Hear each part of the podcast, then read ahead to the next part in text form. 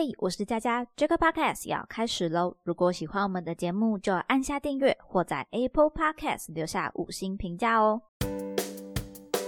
本集追追搜 news 来到九月第三周，一起回首近一周的搜寻趋势与热门事件吧。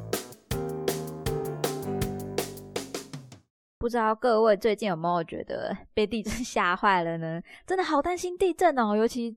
即便我现在在录音，因为我在四楼，我也想，哇，如果我等下录到一半在地震的话，大家就会听到我惊慌失措的声音。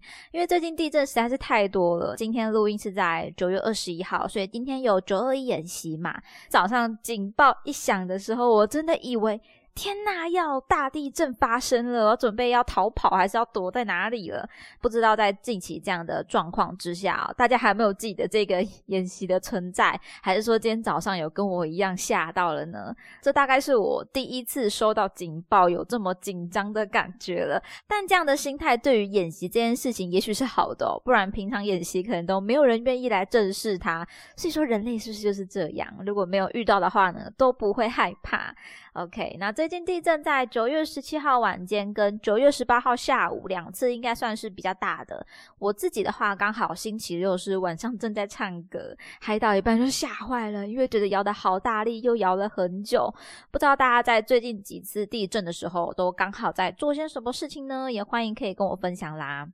最近网络上也有在传一个在山上遇到地震的一群人，哇！看着这段影片之后才知道，说原来在山上遇到地震是这么可怕的一件事情哦。一方面它的高度很高，另外一方面就是还会有山鸣的声音。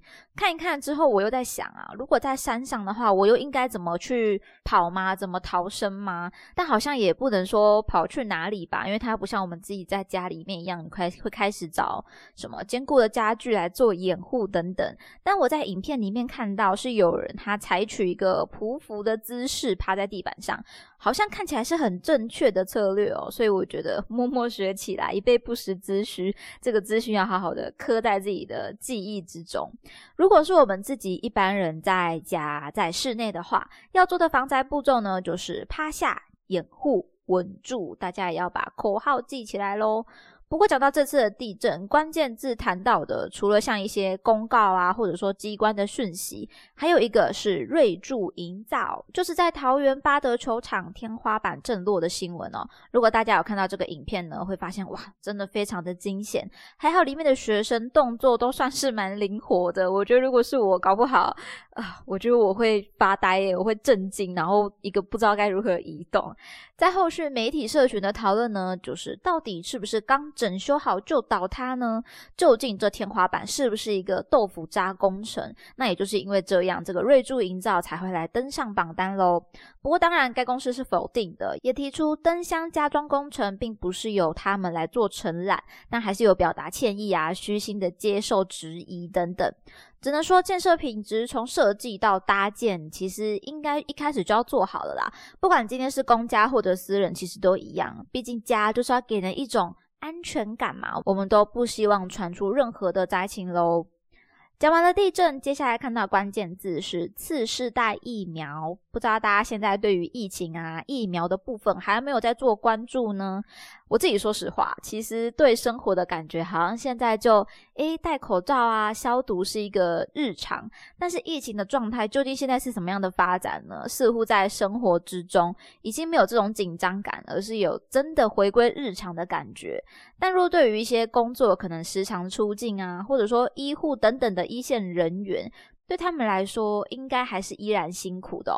这次登榜的次世代疫苗是莫德纳双价疫苗。根据《远见》杂志的网页文章说明，该疫苗能诱发更好的 Omicron BA. 点一变异株的综合抗体免疫反应，而在对抗 BA. 点四及 BA. 点五的综合抗体效果呢，也是第一代疫苗的一点六八倍。不过，对于这个追加剂想要做施打的话呢，分成两个阶段。符合资格的部分呢，以下来帮大家做个说明哦。第一阶段是六十五岁以上的长者或长照机构住民，以及十八岁以上免疫不全及免疫力低下者。第二阶段则是第一类医事人员、机场、港口居家检疫的相关工作人员，或者航空机组员工啊、船员啊、机构与社服照护系统相关的工作人员。接下来呢，包含到五十至六十四岁成人。十八岁以上因外交、公务、洽商等工作需求而出国的朋友，接种建议呢，则是跟上一季需要间隔至少三个月以上啦。预约的部分其实各县市略有差异哦，还是要以县市的公告为主喽。在高雄的部分呢，定于二十四日开设疫苗社区接种站，接种地点分别为慈济冈山园区、凤山行政中心大礼堂、捷运美丽岛站以及中油红南训练教室。也要记得哦，各位要先上高雄市新冠肺炎疫苗接种预约系统，先来做预约登记。所以提醒大家，资讯如有更新呢，仍然是以防疫中心啊、县市的公告为主喽。可以发现，现有的追加剂都是对于一些可能抵抗力较差啊，或者工作环境比较敏感的族群来做施打。